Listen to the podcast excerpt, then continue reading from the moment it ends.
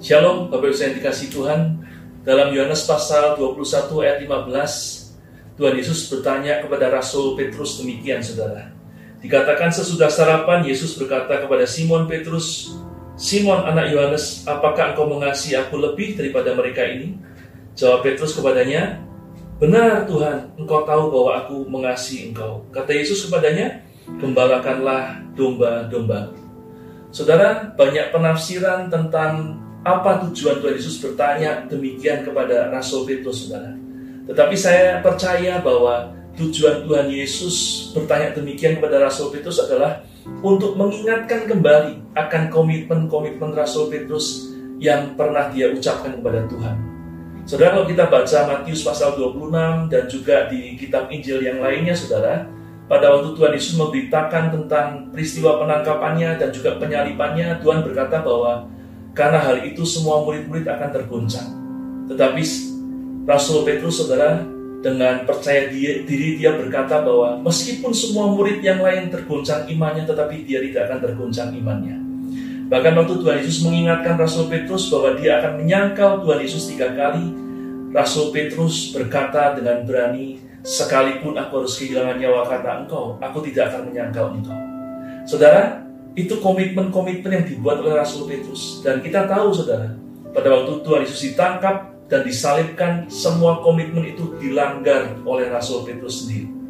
Dan saya percaya, saudara, maksud Tuhan Yesus bertanya seperti ini, salah satu tujuannya adalah untuk mengingatkan kepada Rasul Petrus tentang komitmennya tersebut. Dan saudara, saya juga percaya maksud Tuhan Yesus bertanya demikian bukan untuk mendakwa Rasul Petrus, bukan untuk menyalahkan Rasul Petrus, bukan untuk membuat Rasul Petrus merasa bersalah dan sebagainya, saudara. Tetapi saya percaya bahwa Tuhan Yesus tahu Rasul Petrus mengasihi dia. Dan Tuhan Yesus percaya Rasul Petrus akan melakukan yang terbaik bagi Tuhan. Dan karena itu melalui pertanyaan ini saya percaya Tuhan Yesus mengingatkan Rasul Petrus tentang komitmennya dan meminta Rasul Petrus untuk melakukannya lagi. Meskipun Rasul Petrus pernah gagal, pernah menyangkal, ya, pernah melanggar apa yang dia komitmenkan, tetapi Tuhan Yesus tetap percaya dan tetap menaruh pengharapan kepada Rasul Petrus untuk Rasul Petrus bangkit dan melakukan lagi apa yang dia komitmenkan selama ini. Karena itu Tuhan Yesus berkata kepada Rasul Petrus, "Gembalakanlah domba-domba."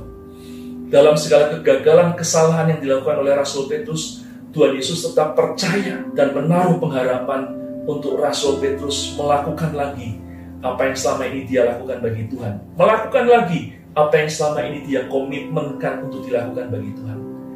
Nah saudara, di akhir tahun ini, dalam kesempatan yang baik ini, saya juga mengajak, mari saudara, refleksikan pertanyaan ini buat diri setiap kita masing-masing.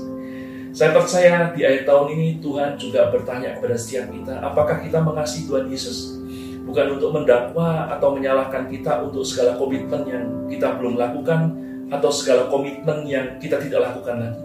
Tapi Tuhan Yesus bertanya demikian kepada setiap kita untuk mengajak kita supaya di tahun dua ribu dua puluh dua yang akan datang kita bangkit dan melakukan lagi apa yang selama ini kita lakukan bagi Tuhan. Melakukan lagi apa yang selama ini kita sudah tidak lakukan bagi Tuhan. Tuhan mau supaya di tahun dua ribu dua puluh dua yang akan datang kita lakukan lagi komitmen-komitmen yang selama ini kita berikan kepada Tuhan, tetapi sudah tidak kita lakukan lagi. Tuhan mau supaya di tahun dua ribu dua puluh dua kita bangkit dan kita menjadi terang. Karena itu saudara, saya mengajak kita untuk mari introspeksi diri kita. Kalau kita pernah berkomitmen akan beribadah dengan tekun, apakah kita sudah melakukannya? Kalau kita dapati sepanjang dua ribu dua puluh satu kita banyak lalaikan ibadah kita, mari dua ribu dua puluh dua kita bangkit untuk kembali tekun beribadah kepada Tuhan. Kalau kita berkomitmen mau melayani Tuhan, tetapi sepanjang dua ribu dua puluh satu kita banyak lalai dalam pelayanan, banyak tinggalkan pelayanan, saya mengajak tahun dua ribu dua puluh dua kita kembali semangat dan tekun setia melayani pekerjaan Tuhan. Amin. Demikian juga dalam kehidupan kita. Apakah kita gagal menjadi suami yang baik buat istri kita? Apakah kita lalai untuk terus jadi istri yang menolong suami kita? Kalau itu yang terjadi, mari saudara, tahun dua ribu dua puluh dua lakukan lagi apa yang kita komitmenkan, apa yang kita ingin lakukan bagi Tuhan. Karena saya percaya kita semua mengasihi Tuhan dan ingin melakukan yang terbaik bagi Tuhan. Amin, saudara. Demikian juga hal yang lain. Orang tua dengan anak, anak dengan orang tua, dalam pekerjaan kita, dalam usaha kita, dan lain sebagainya. Mari, lakukan lagi komitmen-komitmen yang selama ini kita katakan kepada Tuhan di tahun dua ribu dua yang akan datang. Dan saya percaya kekuatan, pertolongan, kuasa Tuhan akan memampukan kita untuk melakukannya. Karena itu mari berdoa bersama dengan saya, minta kekuatan dan pertolongan dari Tuhan. Haleluya. Tuhan Yesus, hambamu datang kepadamu dan mohon pertolonganmu Roh Kudus. Mampukan kami umatmu untuk di tahun dua ribu dua puluh dua yang akan datang. Kami bangkit dan kami lakukan lagi segala hal yang selama ini kami lakukan untuk Tuhan, karena kami mengasihi Tuhan.